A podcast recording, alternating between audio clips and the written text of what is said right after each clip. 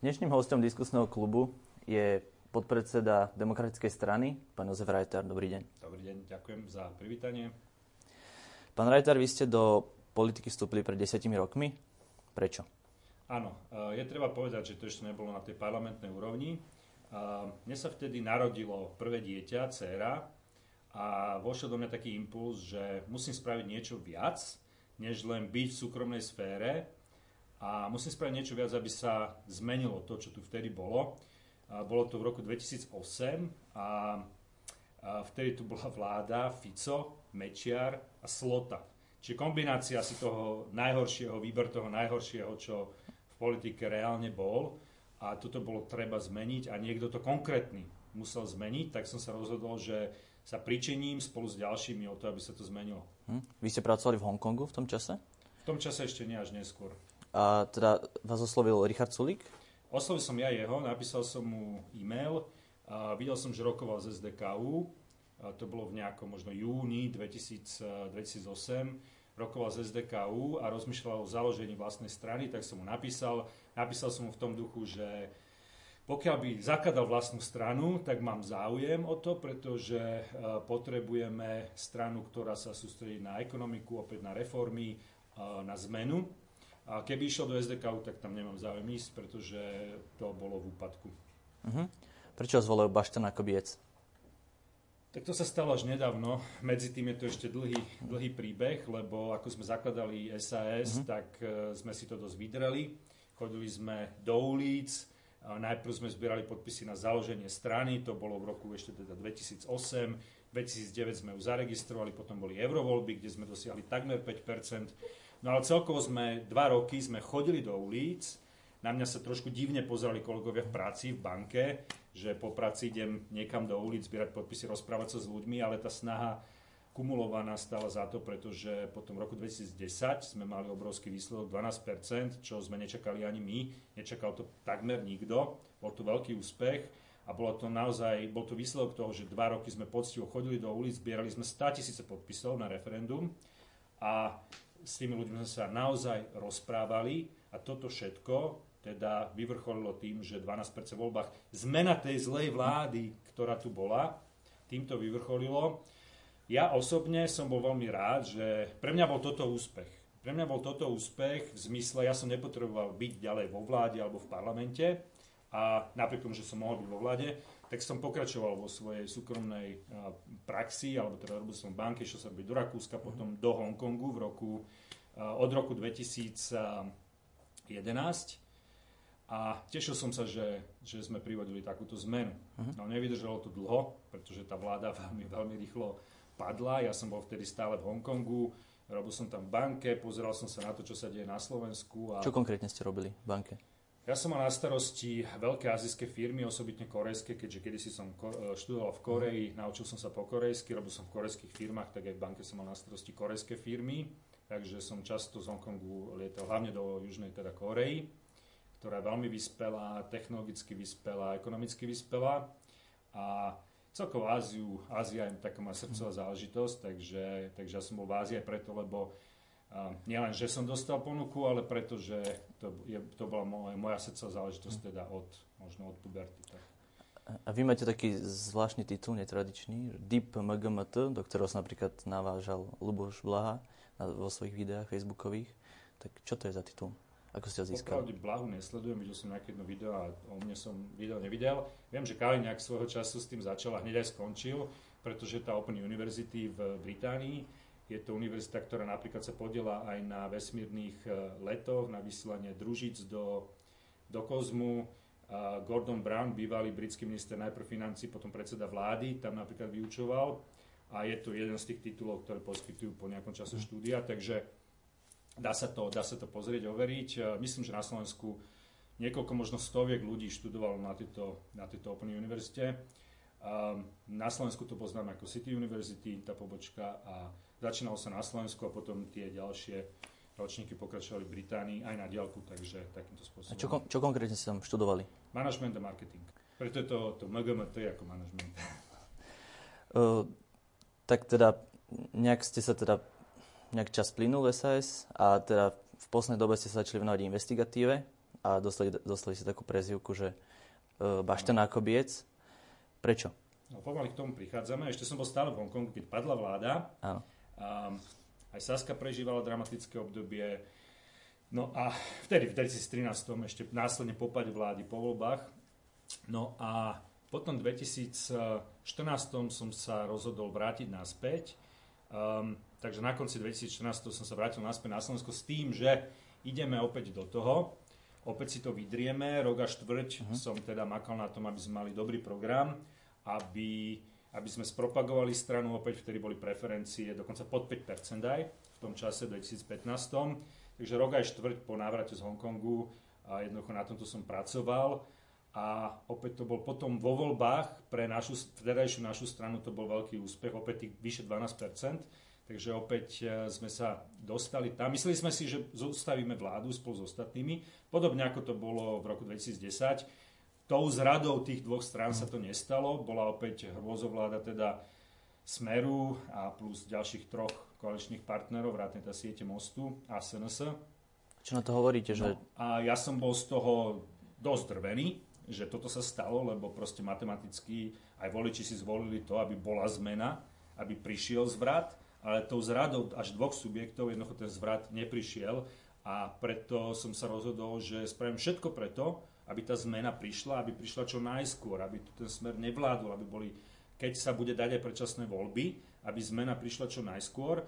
Takže začal som robiť to, čo som videl, že je najhoršie a to je to, že vláda je zaplatená do rozkradania DPH, čo bol pre mňa šok. Aj, aj vedeli sme, že kradne sa tu, zo štátnych zákazok sa berú percentá, alebo dokonca strašne veľké sumy, viac ako len niekoľko percent. Ale to, že sa vláda alebo vládne činiteľa podielajú na rozkradanie DPH, to bolo aj pre mňa v tom čase, 2016, novinka. To bolo, nevedel som si to predtým predstaviť, lebo to je všade na svete jeden z najvážnejších trestných činov. Aj Al Caponeho zabrali zadanie a nie za tú gangsterskú činnosť, tam to nevedeli dokázať a že vláda je v tomto, vláda, ktorá má byť ten orgán, ktorý naozaj hm. to zastrešuje pravý opak, aby sa to nedialo, tak to bolo pre mňa šok a začal som, začal som sa v tom veľmi prudko angažovať. Ako si na to prišli v tom čase, že vláda je zaplatená v takýchto? Uh, bola najprv uh, novinová správa o tom, že sú tu, sú tu takéto, takéto rozkladačky, že sa to vyšetrovalo v 2014, potom sa to bolo zametené pod koberec.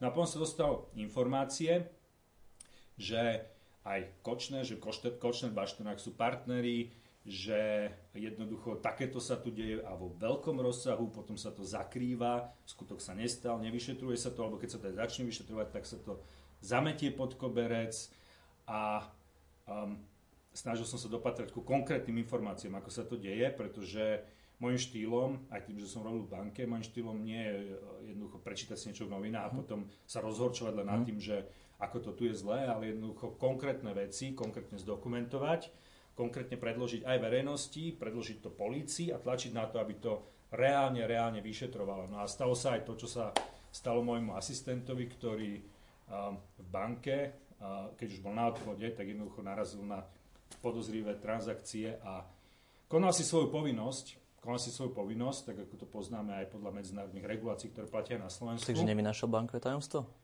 Uh, je povinnosťou, ja som v banke dlho, čiže je povinnosťou a tie bankové regulácie medzinárodné, ktoré každý štát musel prevziať, sa veľmi, veľmi sprísňovali v posledných rokoch. To bolo, že takmer až neúnosné, aké prísne to mhm. bolo. Uh, je to povinnosťou bankov zamestnanosti číslo jedna, dohľadať na to, aby sa takéto transakcie nediali ako náhle sa o nich akokoľvek dozvie, tak hneď to treba hlásiť, treba, treba jednoducho s tým niečo robiť. Uh, my sme, ja keď som v banke, ak sa sprísňovali regulácie, tak sme podpisovali najprv hmotnú zodpovednosť a teraz pozor, ak niečo zanedbáme.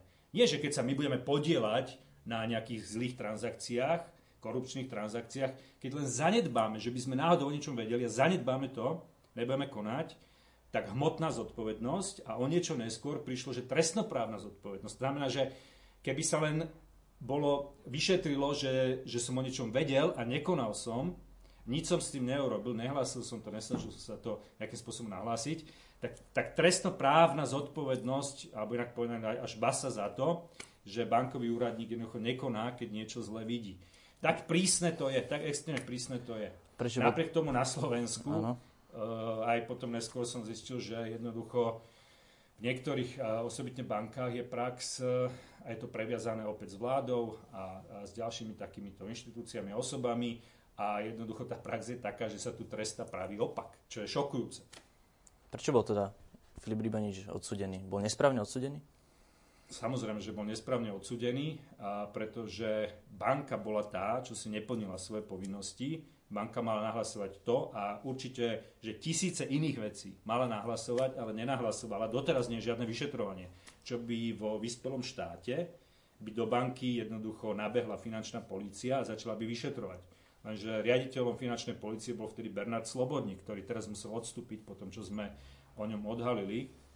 To sa stalo len teraz v lete, v auguste, keď odstúpil a dlhé roky on mal pod sebou aj tú finančnú spravodajskú jednotku, kam banky majú nahlasovať tieto veci. Dlhé roky sa s tým nič nerobilo. Vy ste sa časom začali konkrétne venovať Bašternákovi a Kočnerovi. Koľko ste podali trestných oznámení, alebo koľko času ste im venovali? Veľmi veľa času. E, človek, aj keď dostane nejaké hrubšie informácie, tak treba veľa času venovať overovaniu, osobitne keď je to v plienkach na začiatku. Všetko si overí, tie transakcie dať dokopy, pozrieť sa, že či je to podporené aj nejakými inými dokladmi a Treba si to prekonzultovať s ľuďmi, ktorí sa venujú daniam, účtovníctvu a podobným veciam. A človek sa musí byť veľmi istý, že keď s niečím ide von, tak, e, tak je to absolútne podrožené. Tam naozaj, že keď nejaká transakcia z bodu A do bodu B v sieti veľkých transakcií, že tam bola niečo chybne, tak sme sa tomu venovali toľko, aby sme si to vysvetlili, že prečo to robili, lebo tam boli rôzne divné veci. Um, Nepredávali sa tie byty, z ktorých sa čerpala neoprávne DPH len uh, cez firmy, uh-huh. ale niekedy to išlo cez fyzické osoby a bol sa treba dopatrať toho, že prečo to sem tam ide cez fyzické osoby, normálnych ľudí, potom znova cez firmy. Toto všetko bolo treba zistiť, lebo jednoducho pri najmenšom spochybnení sa to potom dalo zmiesť pod koberec aj ako verejne, nejakým spôsobom dojmovo pred verejnosťou, že pozrite sa, má tam nie že len chybu, má tam niečo nevysvetlené, nejakú v sieti stoviek transakcií má jednu, že nevie povedať, že prečo to bolo mm. a už také, také, také to bolo, také to bolo a už to bolo, že je a fakt to tak je a, a nie je to inak. Takže tam si bolo treba veľký pozor. Vždy to boli, vždy to boli naozaj týždne, týždne. Odkiaľ ste mali takéto informácie? Museli to byť kvanta informácií. Získavali ste ho, ich od nejakých informátorov? Áno. Um, dnes sa dá povedať, že sú to desiatky ľudí, možno to prekročilo stovku, ktorí dodávajú rôzne informácie, lebo keď už s niečím začnete, keď už s niečím začnete, tak e, potom ľudia sa vám automaticky ozývajú. Keď už s niečím vystúpite na povrch, tak ľudia sa vám automaticky ozývajú. Jeden zdroj bol taký, ako sa už aj publikoval a potom boli samozrejme aj, aj iné zdroje, mnohých iných vecí. Prvé trestné oznámenie, ktoré som dal, tak to bolo na základe toho, že cez finančný výbor, ktorého som v parlamente členom, sme si vypýtali, som si vypýtal a teda ostatní s tým súhlasili, členovia e, výboru, všetky tzv. vratky DPH, čo sa týkali Bašternáka. Tá finančná správa ich poskytla. Potom som to isté chcel, aby to bolo v prípade Kočnera. Tam už, že Kočner poslal nejaký list Imrecemu, vtedajšiemu šéfovi finančnej správy. Finančná správa to sú daňové a úrady a že ich bude žalovať a bla bla. Keď, keď poskytnú o ňom informácie, tak potom už finančná správa neposkytla o Kočnerovi, ale o Bašternákovi to výboru poskytla celý zoznam, históriu firmy od nejakého roku 2004, koľko dostal kde vratiek. Na základe tohto a na základe verejných informácií z Finstatu a potom ešte je taká stránka, kde je daňový dlh, to tiež uverejňuje finančná správa, daňový dlh firiem, tak vtedy som dal prvé trestné oznámenie na základe týchto informácií poskladaných dokopy. To bola tá vrátka 3,6 milióna na stavbu Bonaparte. Nie na byty, ale na stavbu, samotnú stavbu Bonaparte, kde teda Baštenák rozkladol nejakých 3,6 miliónov. To sa stále vyšetruje, nie je to ešte vyšetrené. To bolo moje prvé trestné oznámenie. Viete konkrétne číslo, koľko trestných oznámení ste podali? Viem aj konkrétne číslo, podľa toho, či zaratáme, že úplne všetky. Bolo ich tak do 20, aj s, tak, aj s tými, čo som... Naposledy som podával trestné oznámenie. Viete, že cez prípad môjho asistenta Filipa Rybaniča sa lustrovalo, teraz už vieme, že až 170 novinárov sa lustrovalo. A tam som dával posledné, jednak aby sa vyšetrilo teda, že prečo sa lustrovalo, kto lustroval a, a prečo sa vôbec teda takýto trestný čin stal, lebo je to vyšetrované ako trestný čin. Boli tam dokonca obvinenia napríklad ten šéf, e, alebo teda podšéf finančnej policie Vorobiov je už obvinený a ďalší policajní funkcionári, lebo to bolo nelegálne, aj podľa toho vyšetrovania. No a potom ešte som na to nadviazal, pretože uh, Kočner uh, v rámci tej uniknutej komunikácie so Žužovou z Trémy rozprával o tom, že mňa chce dať do basy, a že ak policajti budú spolupracovať, tak to teda aj dokončí a že si tam vymyslí nejaké vydieranie a tak. Ako ste to vnímali? Toto brali ste to osobne? Nebral som to osobne, to som si už odvykol, lebo toto, táto konverzácia bola z nejakého kedy mája 2018, uh, eh, unikla niekedy pred pár mesiacmi a, a uverejnila sa niekedy pred pár mesiacmi, nebral som to osobne. No ale toto bolo, toto bolo moje posledné trestné oznámenie, aby sa vyšetrilo, že ako presne Kočner lustroval tých novinárov, cez koho a, a jednoducho už, už sú aj nejaké prvé výsledky. Myslíte si, že je to hlavne vaša zásluha, že je momentálne Baštenak v base? Um, verím, že som sa o to pričinil, hlavne tým verejným pranierovaním, to bolo extrémne dôležité. Ja som sa snažil spraviť, že všetko preto, čo sa len dalo, obísť všetkých ľudí, ktorí s tým môžu niečo urobiť, vypovedať, E, pokiaľ viem, dať dokopy materiály, pokiaľ to viem. Naozaj, ale veľmi dôležitý bol ten verejný tlak, vystimulovať ten verejný tlak, aby sa to reálne, reálne začalo, začalo vyšetrovať. Naozaj, koho som stretol, tak som mu hovoril, že toto je dôležité, treba s tým pohnúť, Bašterná, Kočner, Kaliňák, je to dôležité pre našu krajinu, aby tu prišla skutočná zmena. Ak môžete pomôcť, máte informácie, viete nejako prispieť, prosím, spravte to. Snažil som sa to hnať dopredu, takže verím, že, že svojim dielom som prispel, koľko to šlo. Prečo ste sa stretávali s pánom Forišom? A je to človek, ktorý mal niektoré veľmi cenné informácie, ktoré mohli pomôcť aj pomohli e, k zmene na Slovensku. A to bola doba, kedy sa, 2016, začiatok, to bola doba, kedy sa skutok nestal. Čokoľvek ste spravili, výsledok bol, skutok sa nestal.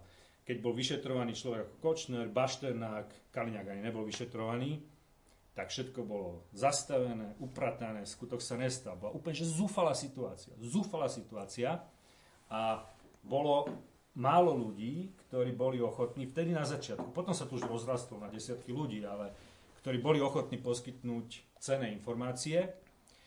A takisto bolo ale málo ľudí, ktorí aj keď dostali tieto cené informácie, tak ich dokázali spracovať a niečo s nimi urobiť. A keď hovorím málo, tak možno, že hovorím o dvoch. Hej. Mm. Uh, ja som bol jeden z nich, ktorý uh, jednoducho takéto informácie, keď ich mal, uh, preveril ich, posunul policii, posunul verejnosti a tlačil na to, aby to bolo vyšetrované. Čiže presne to, čo by mal človek, poslanec, občan v takejto roli alebo v takejto situácii urobiť. A to som presne aj urobil vo verejnom záujme.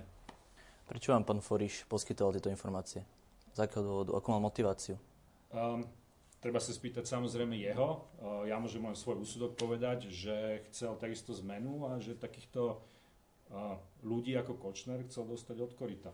Ale to je, to je len nejaký môj náhľad, takže ja nemôžem hovoriť za iných ľudí. A príde vám teda v poriadku spolupracovať s človekom, ktorý je teda bývalý členom SCS, ktorý je obviňovaný z rôznych trestných činov?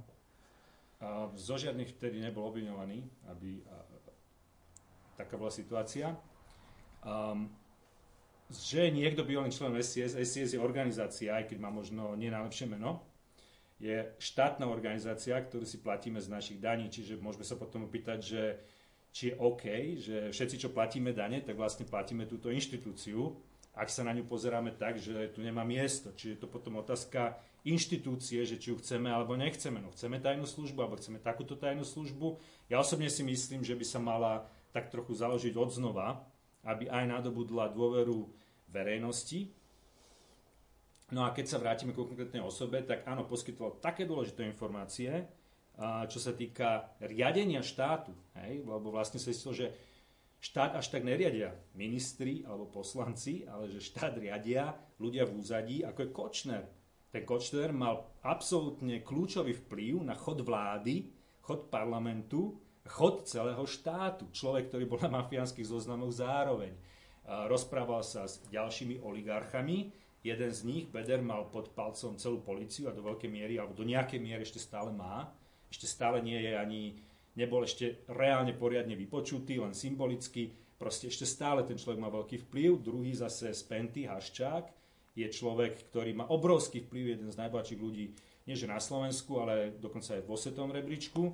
A jednoducho, že toto bol presný kľúč k tomu, ako odhaliť tých ľudí, ktorí reálne riadia štát. Nie tí, čo sú tí panáci, ktorí mávajú a usmievajú sa na ľudí, aby ich volili, ale tých, čo reálne riadia štát. Toto bol absolútne že kľúčová zmena v novodobej histórii Slovenska. Čo sa dialo? To, že sme začali sa byť s ľuďmi ako Marian Kočner, ktorí mali že neskutočnú moc. Neskutočnú. Richard Sulik vás tvrdí, že vás ovládajú nejakí členovia SCS. Mm-hmm. Je to pravda?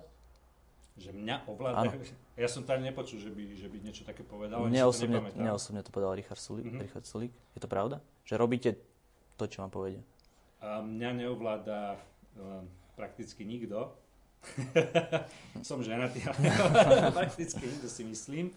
Um, to sú také tvrdenia, ako keď chcete na niekoho zapôsobiť. Je to až že absolútny nezmysel. Um, Richard Sulik sa zrejme potreboval vyviniť z toho, že on aj keď mal nejaké informácie, on je človek, čo mal gorilu a neurobil s ňou vôbec nič. Kedy ste toto zistili, že Richard Sulik mal gorilu a nič s ňou neurobil? Mm, nepamätám si presne, že, že kedy sme to zistili. A bolo to ale, neviem, asi zrejme niekoľko rokov potom, ako sa tá gorila udiala.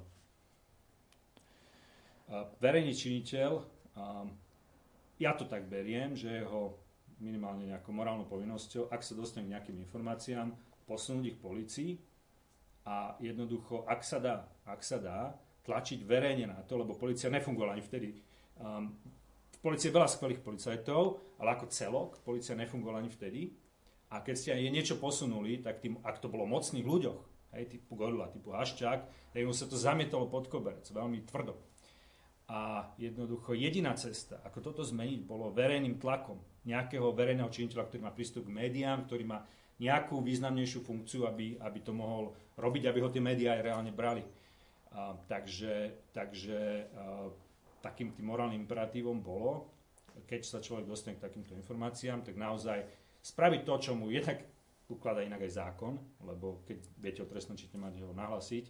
A potom v realite tej situácii, aká tu roky bola, bolo treba určite konať, tlačiť na to, aby sa tieto veci vyšetrili, dať do toho ten politický kapitál, ktorý človek v nejakej funkcii má, aby, aby tu niečo zmenil, aby tu prišla naozaj zmena. Nielen symbolická, že zmení sa akože lavicová pra- vláda na akože pravicovú a tí oligarchovia pozadí sa prakticky nemenia. Vy ste sa vyjadril o Richardovi Sulíkovi, že ho ovláda nejaká závodová osoba z pozadia. Kto je tento človek? Ako ste prišli na tieto informácie? Je škoda, že Richard Sulik sám o tom otvorene nehovorí, lebo hovoríme tu o osobe, ktorá bola priamo e, v SAS a ktorá jednoducho pochádza z vojenského spravodajstva. A je zaujímavé, že, že tomu nevadí. Tomu akože teraz predstiera. V súčasnosti je táto osoba áno, SAS. Áno. Na kandidátke. Je možné, na kandidátke myslím, že nie je. Na kandidátke nie je, ale ako zamestnanec. Uh-huh. A jednoducho je zaujímavé, že to tomu neprekáža, mať priamo v strane, priamo vedľa seba takúto osobu a to, keď niek- niekto niekomu posunie informácie, ktoré sú využité na verejný prospech, to sa teraz tvári, že mu to akože vadí, ale to iba, aby si našiel nejakú zámienku, prečo má zdiskreditovať, ale, ale sama priamo vedľa seba, hej, prakticky sa ani nepohne od nej a tomu sa tvári, že to neexistuje a nevadí mu to. Je to zvláštne. A je veľa dôvodov, prečo, sme, prečo sa to tak vyvrbilo e, v Saske, prečo sme boli vyštvaní. Veľa vecí sme sa tam snažili zabrániť, aby sa, aby sa nediali, aby e, zvláštni ľudia nestávali sa členmi SAS a podobne. Aký a držali sme, aby sme nepodporovali aj v komunálnych voľbách úplne že zlých kandidátov, kandidátov takých, čo boli aj za smer a podobne. A tomuto sme sa snažili dlhé obdobie brániť. A nakoniec to teda vyústilo v to, že Sulík e, vyštval nás a takýchto rôznych ľudí napopúšťal do Sasky a na kandidátku dal dokonca nominanta Smeru a parťaka e, Mariana Kočnera a Václava Miku. Hej. Proste všetko to, čo sme sa snažili brániť a čo jemu sa nepáčilo, ako náhle sme odišli, tak presne to takto spravil a presne sa toto udialo a tá Saska teraz ide kvôli tomu prudko dolu vodou. Ktorého kandidáta Smeru SAS podporila? No, napríklad, um, my, sa, my sme sa, veľa veciam sme zabránili na Republikovej rade, tým sme hlasovali inak, ako chcel predseda. Uh, práva ruka Glváča, Gašparovič na starostu Grobu a podobne. Hej. Proste Um, my sme boli proti tomu, aby sme smerákov naviazali ešte na špičky smerov a tak ďalej, podporovali. Pochopiteľne, však proti ním sme roky bojovali. No a bohužiaľ, teraz súčasná Saska je v úplne inom stave. Úplne inak nastavená. Fakt schopná si dať na kandidátku, aj keď on sám odstúpil, e, proste človeka zo smeru. To je úplne že fascinujúce. Mali ste takéto problémy s Richardom Sulikom vždy, alebo u neho prišla nejaká zmena? Myslím, že pred pár rokmi prišla, prišla dosť výrazná zmena. Čomu to pripisujete? Pripisujem to jednak tej osobe, ktorú má vedľa seba a pripisujem to aj tomu, že sa stal europoslancom, odputal sa od politiky na Slovensku a jednoducho žil iným životom, ako by mal ako predseda strany žiť. Mal byť tu, mal bojovať za to, aby sa to niečo zmenilo a potom by bol inak nastavený. Vy ste sa sám stotožňoval s tou politikou, ktorú robila SAS v posledných rokoch? A s tou, ktorú musíte povedať konkrétne, že s čím? Tým, ten boj proti Smeru a proti oligarchom som sa snažil viesť a prerážať, koľko sa len dalo.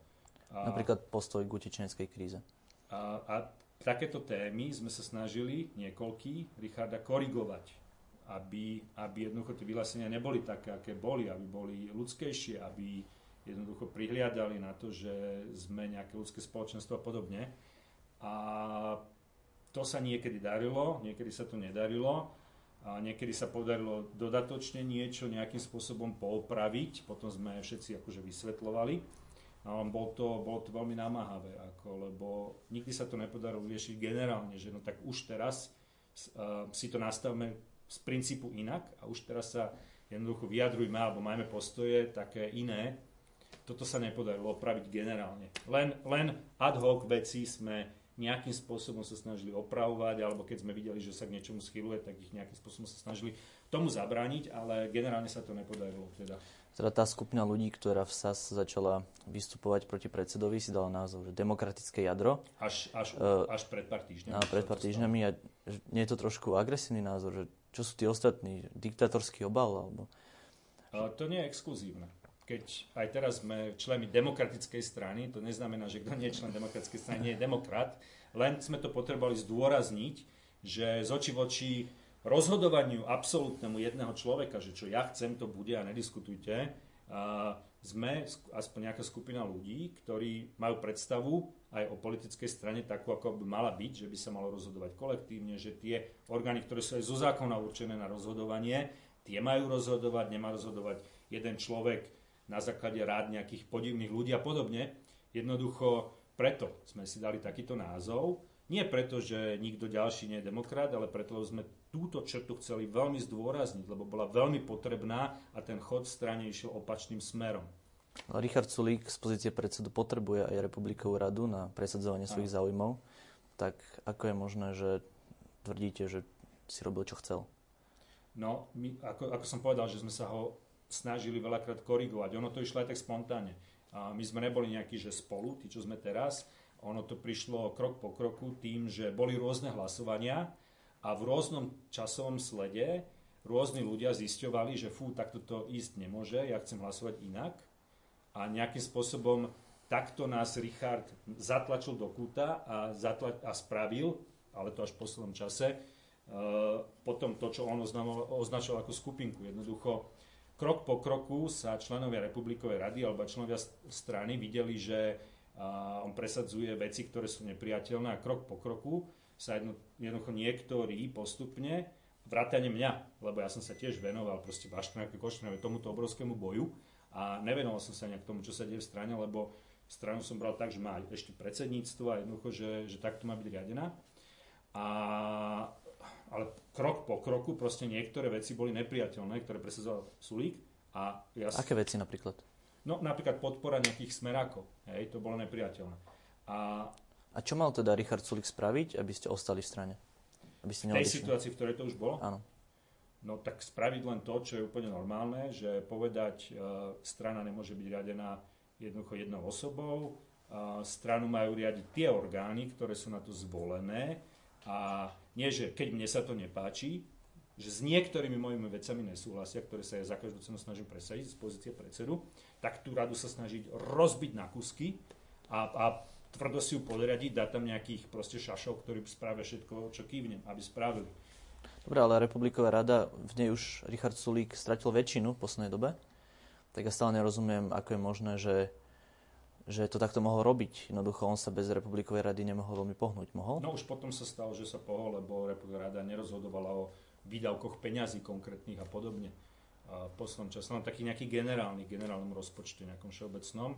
A jednoducho potom aj peniaze odchádzali, alebo sa robilo niečo, bez toho, aby to bolo reálne schválené republikovou radou, však marketingová stratégia nebola schválená až do toho času, kým sme odišli, neviem, či je vôbec teraz schválená tam. V každom prípade už túto kapitolu by, som aj ja chcel mať za sebou, lebo mojou, môjim cieľom, ako som hovoril úplne od začiatku, ak som sa angažoval v politike, bola tá zmena, lebo fakt tu vládne mafia. Tá najhoršia mafia tu vládne, ktorá, ako vidíme teraz, že aj vraždí tá mafia tá, Myslíte si, že Marian Končner naozaj... No objedná si tú vraždu, však už je obžalovaný za to, že za to na súde. Tam tie dôkazy sú prakticky nepriestrelné. A neboli všetky publikované, všetky dôkazy, ktoré sú, samozrejme, lebo niektoré proste aj tí vyšetrovateľia si musia nechať pre seba. A aby, ale, ale súd, prokurátor má všetko podložené. Hej. Takže, takže vidíme, že tie dôkazy tam všetky sú. Um, ale bolo teda vyslovene vašim cieľom nahradiť Richarda Sulíka v pozícii predsedu strany niekým iným, Náš... napríklad Lubomírom Galkom?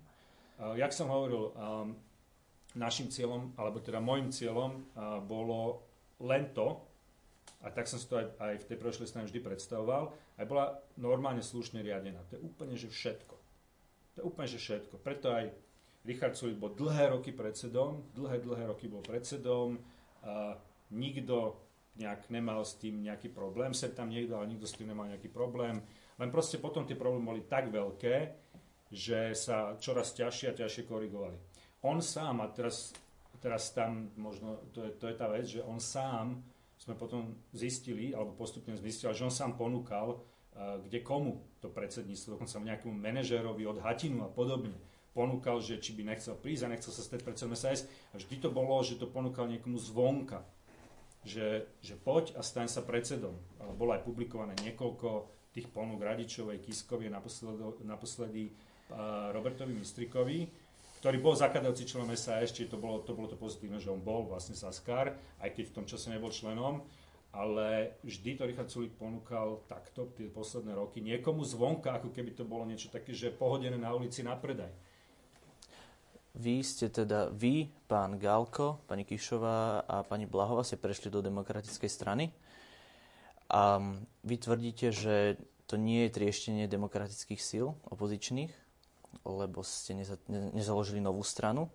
Je to také trochu zavádzanie, že tá strana predtým mala v podstate nulovú podporu a teda vďaka vám asi tá podpora trošku zrastie, že netrieštíte tie demokratické síly?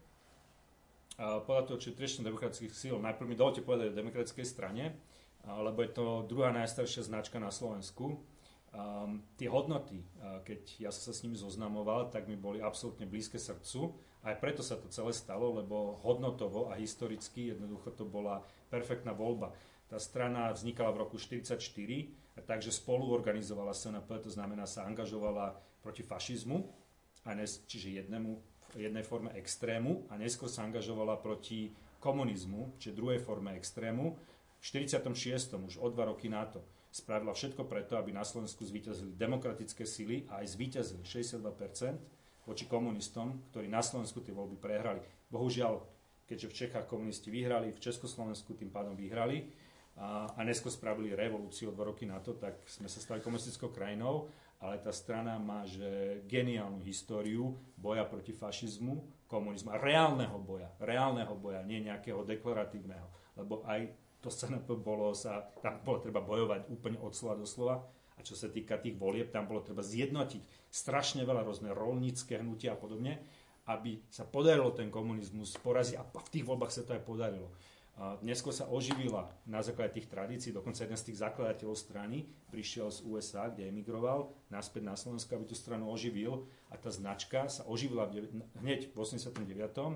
a jednoducho napredovala, dostala sa vtedy aj do parlamentu, takže tá značka je vynikajúca a hodnotovo pre mňa nemôžete mať že lepšie, lepšiu hodnotovú orientáciu a históriu ako, ako demokratická, demokratická strana na Slovensku.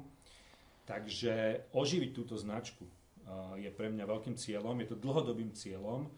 Nie sme tu len, že na jedny voľby, chceme to robiť dlhodobo, chceme, aby sa to podarilo, aby demokratická strana dostala svoje patričné miesto, aké patrí v slovenskej politike, aby sa pričinila o tú zmenu. My sme pripravení spolupracovať. 11 rokov sme budovali tú našu predošlú stranu, 11 rokov sme dodávali, že všetko, čo sa len dalo dať. A sme pripravení spolupracovať s kýmkoľvek, kto je na tej demokratickej strane a spojiť sa a jednoducho dohodnúť sa. Myslíte si, že máte reálnu šancu dostať sa do parlamentu? Myslím si, že keď spravíme všetko preto, tak máme tú reálnu šancu. My sme boli takisto ochotní a snažili sme sa o to spojiť sa s niekým, tak aby sa sily naozaj netrieštili.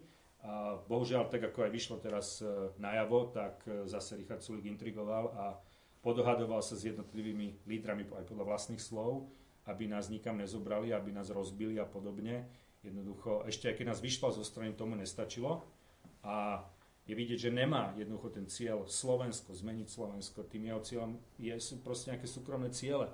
Nie je to zmena na Slovensku, lebo sa snažil ako celok demokratickú opozíciu ešte jednoducho oslabiť tým, že ešte sa snažil dohadovať s lídrami jednotlivých opozičných strán, aby nás nezobrali, aby sa s nami nespojili. Ak sú vaše, teda aké sú hlavné rozdiely, také hodnotové, programové medzi SAS a demokratickou stranou? A ak myslíte deklarované, tak tam nie sú veľké, samozrejme. Však my sme boli v tej predošlej strane 11 rokov, ten program sme tvorili. Na novo sme spravili program, keď ja som sa vrátil z Hongkongu 2014, tak sme začali robiť na novo program, známy potom ako Agenda 2020, čiže programovo, programovo je to takmer identické, programovo, ale hovoríme tu o deklaratívnej rovine, lebo papier znesie všetko. Ja tým hodnotám naozaj verím. Richard Sulík možno tým ekonomickým do nejakej miery, uh, miery verí, ale neverí v to, že, že tu treba spraviť tú zmenu na Slovensku a že sa o to treba pričiniť. To by nenominoval Smeráka na kandidátku SAS. Takže nestane sa v najbližších voľbách, že demokratická strana bude mať 3%, SS 4% a znova to bude vládnuť smer kvôli tomu. No, ja dúfam a spravím všetko preto, aby sa to nestalo. Nie je to Ešte dokonca risk? čas sa dohodnúť a my hovorím, uh, sme, my sme pripravení stále, sme otvorení tomu uh, rokovať, dohodnúť sa.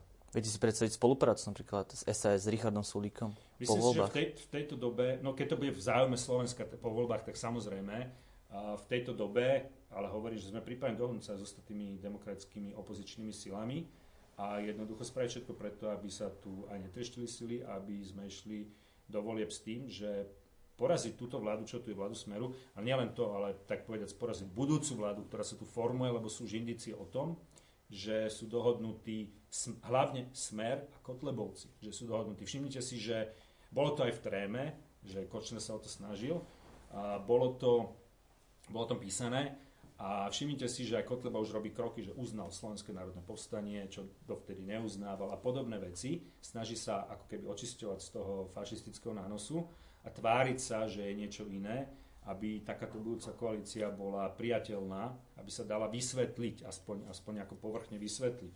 Čiže toto je obrovská hrozba, spojenie vlastne fašistov s niečím ako sú komunisti alebo lavičiari, ktorí ktorý ale hlavnou črtou je brutálne rozkladanie Slovenska, predaj Slovenska oligarchia mafii, takéto obrovské spojenie, a keď sa k tomu pridá, dajme tomu SNS a ešte Harabin, tak to bude ešte, že takú zlú vládu ešte Slovensko nemalo. Tomu to treba zabrániť. Na to sa treba sústrediť. Na záver posledná otázka. Budete sa aj vy e, konkrétne v budúcnosti ešte venovať investigatíve a budete sa snažiť dostať do basy ľudí ako Bašternák a Kočner? Um, ja by som to nenazýval takto úplne jednoducho, že dostať do basy, aj keď ľudia to tak radi počúvajú, pretože tá podstata bola uh, zmeniť chod Slovenska. A Kočner bol kľúčovým kolieskom v tom, tom chode. Určoval veľ, kľúčové veci, veď sme videli z tej konverzácie s Goláčom, že už to vyzeralo, že teda nebude vláda Smeru a potom ešte Kočner, že počkaj, počkaj a ešte niečo spravím a ešte niečo spravím a o týždeň alebo do týždeň na to bola vláda Smeru. Čiže to bolo absolútne kľúčové koliesko, ktoré bolo treba odstaviť, vybrať z toho systému preč. Takéto tam ešte sú, no teraz treba hlavne odstaviť oligarchov a od toho ekonomického rozkradania Slovenska, ale áno, aj vyšetriť to, čo robili a robia a keď teda celý ten proces spravodlivosti sfunkčníme, tak e, e, docieliť to, že či si oligarcha alebo nejaký zlodej, ktorý niečo úplne v potravinách, tak ten oligarcha nebude špeciálne chránený, spostne ho taký istý osud. Tak to vám držím palce. Ďakujem Ďakujem za rozhovor. Ďakujem.